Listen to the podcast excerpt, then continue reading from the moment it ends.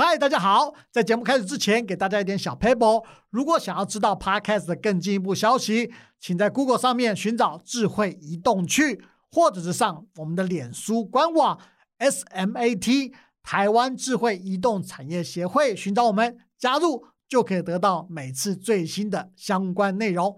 别忘了给我们五星评价哦！Let's go！哎哎哎，要去哪里爬爬 Go？交通工具很重要哦。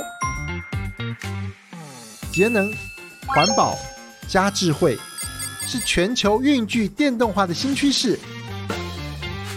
跟着智慧移动区的脚步，我们一起迈向未来。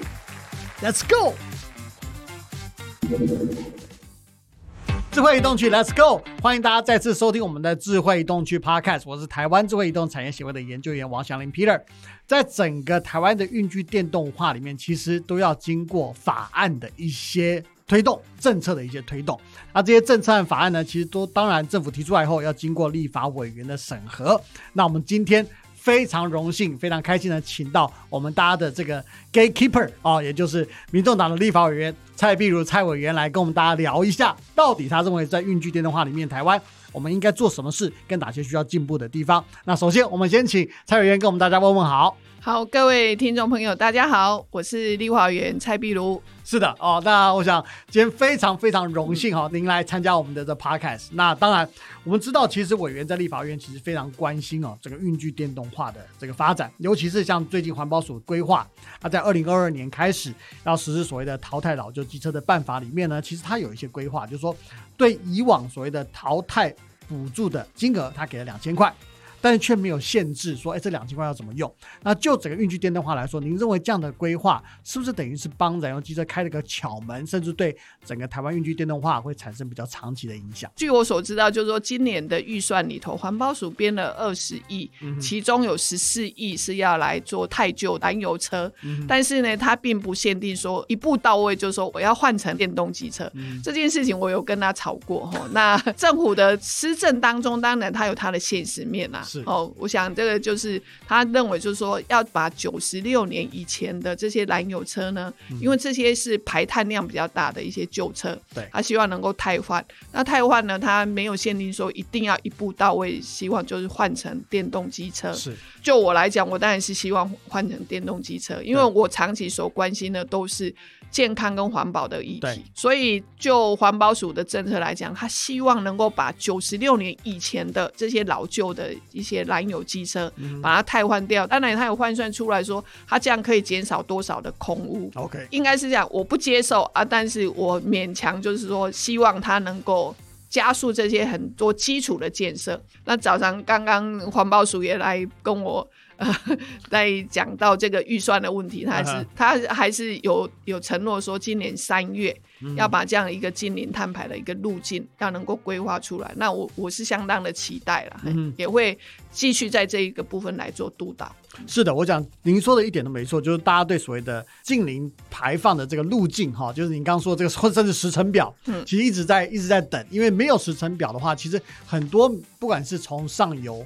中游到下游，这产业这边，甚至连最基本的机车行，他都不知道说他到底要不要去投资，他要不要去做转换嘛，对不对？因为他说啊，你做到一半卡住了，他他对他来说是很痛苦的一件事。那所以就是说，目标明确正确之外呢，第二个就是我们的路径时程表要把它弄出来，因为时程表弄出来之后，其实厂商或者是相关的产业，他们才能够去规划。对，好，产业的升级，呃，不能够说啊，我现在就是有一些燃油车，还是这些厂商，还是要去跟你澄清，还是要让你继续的卖。我觉得，当你的路径很清楚出来的时候，其实相对的，我们的产业转弯的，或者是它呢可以往前去推进，说我以后就开始生产电动车。嗯，我想他们才会去往前。政府的路径清楚了，民众。还有厂商自然就会跟上来。真的，我觉得您说这个说的真的很棒，就很多专家学者也跟你一样的看法，就是它是一个生态链，你要把这环境做好。对，其实台湾的厂商非常聪明，他们会自己找到生路的，对不对？如果你根本什么都不做，大家也不都不知道该怎么办。是，这个是最大问题。好，那我们现在在谈的另外问题，在今年这个环保署的一个状况里面，哈，那他最近又设计了新的一个制度。好，如果就是说，如果你淘汰机车以后嗯购买电动机车的话，它会发给民众所谓一个单位的叫做减碳凭证，认知来说其实就是一个碳权了哈。那不过呢，在遭到许多反弹以后呢，在上半年环保署就说啊，那好了，我干脆用一千块最低价钱跟民众收买它的减碳凭证，到六月的时候再说啊，我这个减碳凭证怎么用啊，怎么怎么买，怎么卖。好，那这些因为现在都不知道，他就拖到六月以后。有人就说了，哎，其实你的这个减碳凭证，你虽然现在收购一千块，但事实上它的价钱可能三千五以上、五千以上，甚至最高有人算到是八千以上的价钱。那民众说，那我现在是不是等于吃亏了？我想减碳凭证这件事情，哈，一般民众他搞不清楚。对好，其实是二零五零近零碳排里头有个很重要叫碳定价。嗯哼，好，大概但是政府呢，在这个部分好像他还没有去倡议。那我当然是到处跟地方做座谈，我开始讲说，哎，二零二三年恐怕如果我们要跟欧洲开始做生意的话，欧盟它可能会开始要盘点要扣碳税这件事情。那相对的，国内是不是有碳定价、跟碳费、跟碳税这件事情，有没有明确的来让一般的民众去了解？一般的民众可能听起来都不飒飒，哦，所以这个要补助一千块的减碳凭证这件事情呢，可能一般民众也听不懂。那环保署就说，哦，好，那这个一千块等于是你只要去买电动机车，等于说你的电动机车的这个凭证呢就归环保署了。归还环保署了。对，但是这个基本上机车好、它的排碳嗯。大概使用七年，那换算成电动机车就七年的这样使用期限的话，大概就是换算起来大概就可以减碳二点三吨。对，好，对。二点三吨这样的，那每一吨呢是在现在在欧盟里头，他们每一吨的碳定价可能是定价为九十欧元，对，甚至在他们的交易那个期货中心里头，他们定价最新的是八十三点八一欧元。对那但是换算到台湾来，你怎么会只值一千块呢？对对哦，所以政府等于环保署是利用民众那个资讯不对称的这个情况之下，那我就把你的那个减碳凭证就把它归为自己所有了。那之后是不是环保署就收集了很多的这样的一个减碳的一个凭证？那之后他是不是再去卖给一些大厂？好、所以我想这个资讯公开和资讯对称这件事情，呃，当然行政单位要应该要来倡议。那身为立法院，我我觉得我也应该要来倡议。好、什么叫碳定价？什么叫碳税？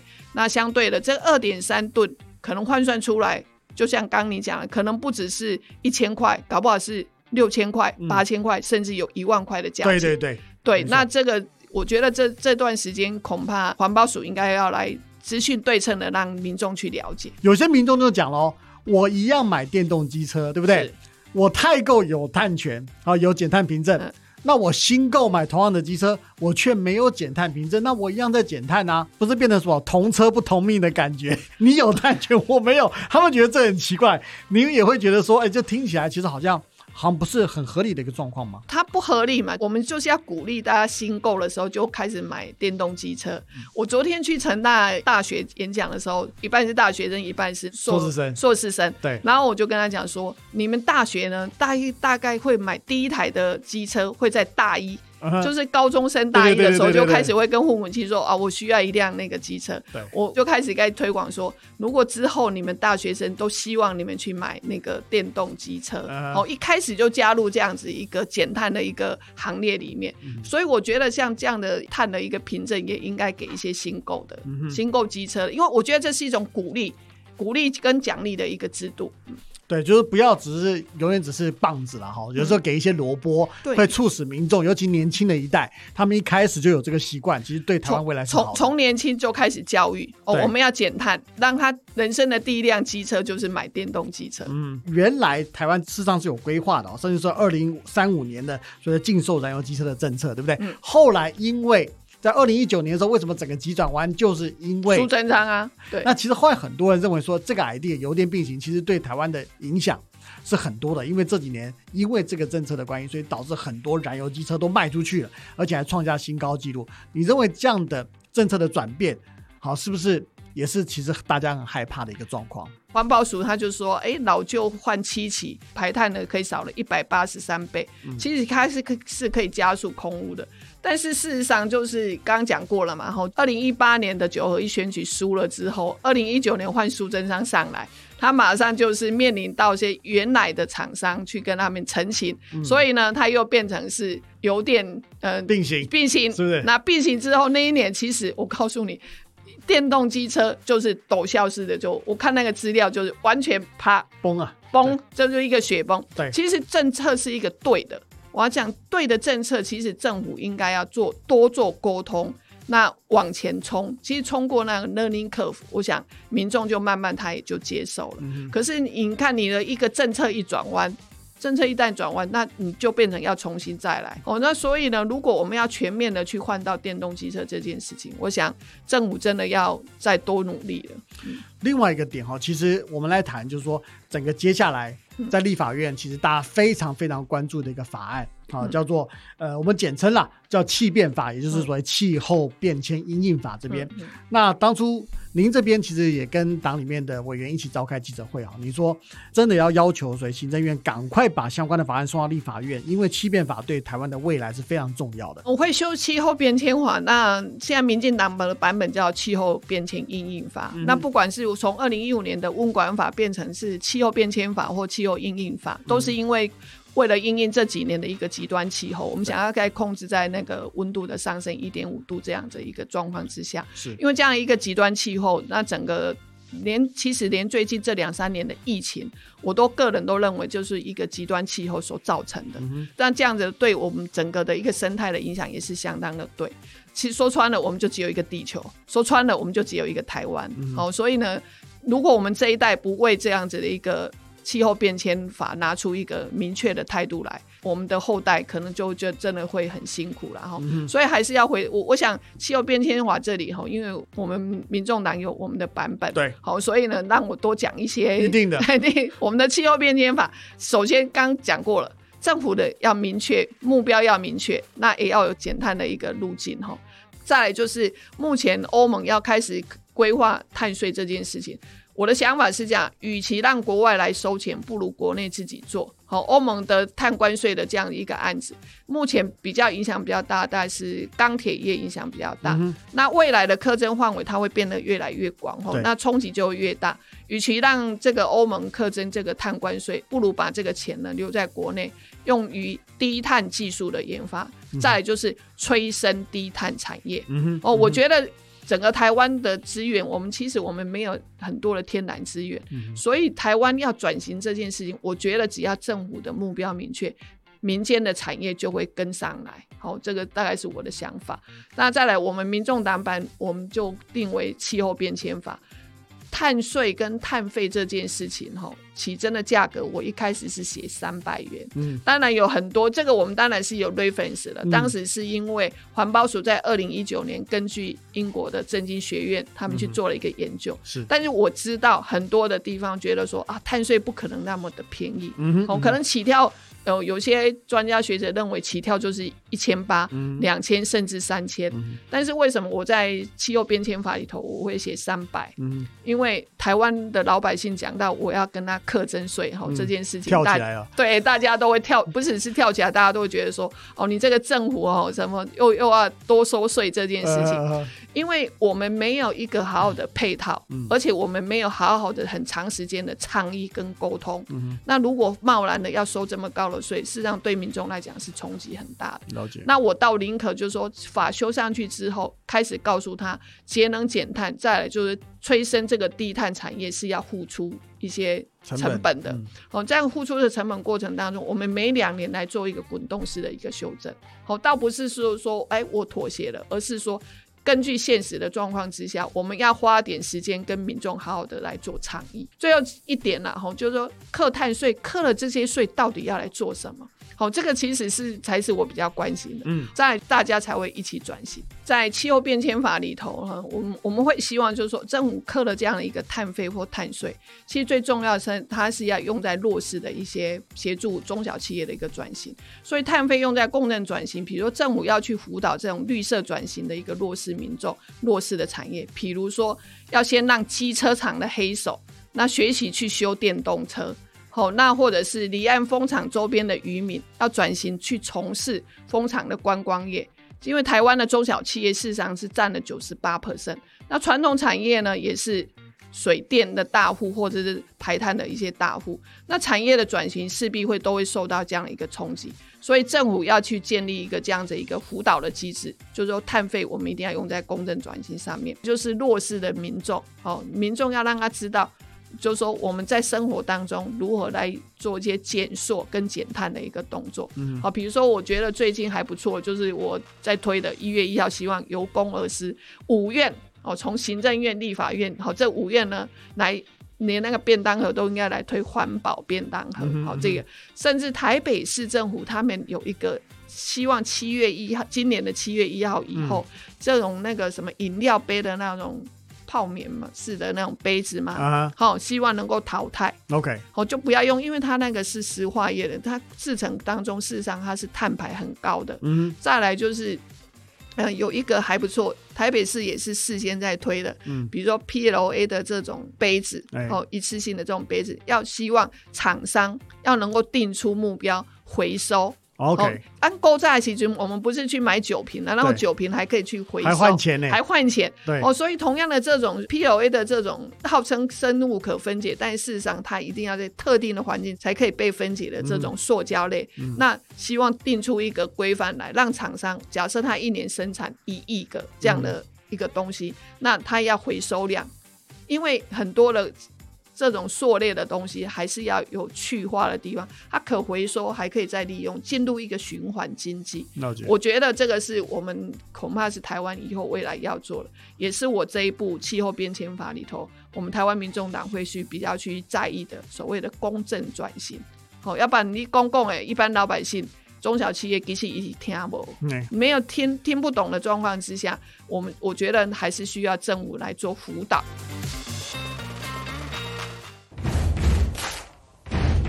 好，我们来到我们的第二阶段的持球对决啊。那当然，在这个阶段里面呢，我们通常会收集民众还有网友哈对我们受访者的一些想法跟意见。好，所以这个问题会非常直接啊，就像投直球一样。那蔡委员准备好打击了吗？嗯，好，好，试试看，对不对？试试看，试试看，看看民众怎样哈。那一般民众认为哈，其实蔡委员呢，您都是有话直说啊，问政认真、努力不懈的形象哈。但是你私底下也是这样的人吗？有也也是这样的个性吗？什么话都直说吗？那平常这样讲话，会不会说怕得罪一些说原来的所谓的利益团体或既有的利益者？我私底下其实也是讲话也是直来直去的，所以常常在办公室里头讨论的时候，我们的我的幕僚都会跟我说：“哦，委员这个不要讲，政治不正确。” 所以大概就是在办公室里头会讨论的还是比较生活化的一个话语，所以。真的是直来直去的，直来直去。对，那有人就想要知道说，哎，那委员，您平常有什么兴趣跟嗜好？不可能都是一直在做这个政治的事情啊，对不对？其实我工作的时间非常的长啊，哈。那我平常如果比较喜欢的，真的是我比较唯一的休闲，应该是去爬山。爬山，爬山。OK，那因为我我觉得我体力好是一定要锻炼健康的身体啊。那有有没有常爬什么山？如果粉丝想要见到你的话，会比较容易碰到你的地方，逮捕野生的菜壁如有。大概假日如果有个半天或的休闲的话，通常就附近的一个步道，尤其是啊推广一下。其实台北市的那个步道有十条步道建制的非常好，他们叫九五纵走。九五纵走，对，好，所以有时候会去那边晃晃就对了。对，好，大家注意了哈。那如果要捕捉野生的菜比委员，在九五纵走这边是可不可以去试试看啊？那还有另外一个哈，您讲到台北市啊，很很多政策，我觉得当然民民众党在台北市是执政党哈。那我说，您的民众会认为说，哎，您是柯市长，其实相当重要的左右手，他们就好奇说，您跟柯市长之间平常到底怎么互动？那因为你们两个人讲话都很直啊，啊，如果意见不同的话，谁听谁的，或者是就会吵架，是怎么样？我们两个讲话都非常的直，所以他讲他的，我讲我的。哦是吗？对，呃 然后如果彼此之间都不接受对方的话，通常就他各自表述，他讲完之后，我也讲完之后，然后我们就暂时先呃这一个话题就先暂停，下次再继续。那这样的这种合作的默契或工作的默契，是不是从长久以来，从在医院的时候到现在，其实都是这样的模式？没错，从以其实从以以前在医院的时候，我们就常常这样的。那在医院，大家都不会觉得奇怪，因为其实医护人员讲话都很直，很直吗？对，会很直。那所以大家都习以为常。但是来到市政府、到立法院之后，大家都觉得说：哇，你们两个是在吵架吗？嗯哦，然后所以才会有什么记者就会去传出说你们两个是不是关系不好啊？身边 是不是其实没有，我们其实以以往的沟通方式都是这样子，这样子，对所以 OK 啦。，OK 的 OK 的的，OK OK 的。好，那刚好另外一个东西哦，其实这这几年来，因为你从其实从医护人员转到政、政治人物哈，嗯其实这是相当大的一个转类点，嗯，斜杠人生转的很大，是吧？哈，那我就要问你喽，很多人也好奇，医护人员跟民意代表哪一种工作比较超？当然是医护人员比较超啊。为什么？可是你们哎政治人物也很超，从早忙到晚，其实也都没有停嘞。不不，这这是不一样的操了。医护人员，因为你面对的是生命，嗯，好，我们面对生命的时候，我们通常会非常的严肃，是。那也长时间训练出来就是非常的专业，嗯，所以我们是非常战战兢兢的，因为我们面对的是一个生命，尤其是我长时间在加护病房工作，还有在急诊工作，嗯。常常你如果你不专注或者你不认真的话，有时候生命就在你面前消失，嗯，我觉得那个是压力非常大的。是，那政治上面当然，呃，民意代表可能就是工作时间很长，maybe 他是在做选民服务，或者是他在问政上面，哦，所以那是不一样的操劳的一个态度。但是相对的，就是说比较用比较战战兢兢的一个态度来讲，面对生命，我们还是相对会比较就是战战兢兢的面对生，命。我了解了解。那所以难怪是像整个疫情期间，其实您也对整个疫情的处理，包括对医护人员该怎么样照顾，对不对？其实你有很多的想法，也是因为这样的关系吧？对，因为去年的三级警戒，后来我也是有到医院去帮忙。对那我觉得就是说，护理人员非常的辛苦。那如果以我的能力，我可以去协助，分担一点点的力气，我觉得那是我应该也也愿意去做的。嗯，那医护人员在这两三年的疫情当中非常的辛苦，尤其是去年的三级警戒，整个医疗量能都整的都非常的紧绷。那最近呢，那个境外的一路又开始变多了，那这些阳性如果全部都往医院里头去送，事实上最近因为又碰到春节期间，嗯，我想这礼拜跟下礼拜应该是这个返乡的一个人潮最多的地方。那得得这时间点，那如果这些太多的 PCR 是阳性的，那对全部往医院送，我想今年的春节医护人员又要辛苦，又不能够休假。嗯，好，那最后一个问题啊、就是说在医疗人员跟民意代表这边，对不对？如果您可以选择的话，你会比较 prefer 或比较喜欢哪一种生活？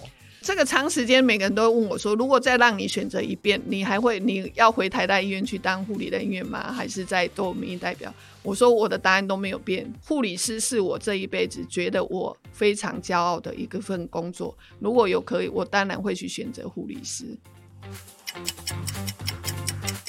好，我们来到我们第三单元的快问快答。在这个单元里面呢，我们用很快很短的问题来考考蔡委员啊，看他心里面到底想什么。这个蔡委员准备好了吗？呃，好，好，来，试试看。我们来试试看哈。第一个，第一题，电动机车跟燃油机车，你会怎么选？我当然是选电动机车啊，为什么？我关注的就是健康跟环保，它就是一个减碳的生活方式。是好，那第二题来喽。政府应该给予电动机车持续有补助吗？当然要继续补助啊，因为这个是近零碳排的路径当中一个很重要的一环。是的。好，那再一题哦，您认为政策急转弯跟电动机车补助的不确定性，到底哪一个对所谓的运具电动化影响最大？政策不确定性哦，政策如果政府的正确要去要确定的话，我相信很多的产业就会往前去做产业转型。那政策不确定的话，很多的产业它就会一直在观望，而延迟了这样产业转型的一个时机点。好，那最后一题来，这个蔡委员，请问一下，在立法院，您还会持续跟推动哪些法案和议题？我关注的都是健康跟环保，然后就像去年的公投里头，我还是很关心这个三阶迁址这件事情，因为我觉得留给台湾一个美丽的海岸线是我我觉得我应该要尽力去做的。那在这个法案的过程当中，我会去推的，就是说跟环保有关系，还有跟健康有关系的。这减塑，我可能就会去推这个商品标示法。假设我们一个商品里头都应该标示它的碳足迹是多少，才能够能让政府很还有民众很清楚了，就是说你要备课多少碳费跟碳税的问题。再来，另外的就是我我推的就是一个营养三法，很健康的一个营养法。再来就是环境的话，就是矿业法。我想这个都是我要推的。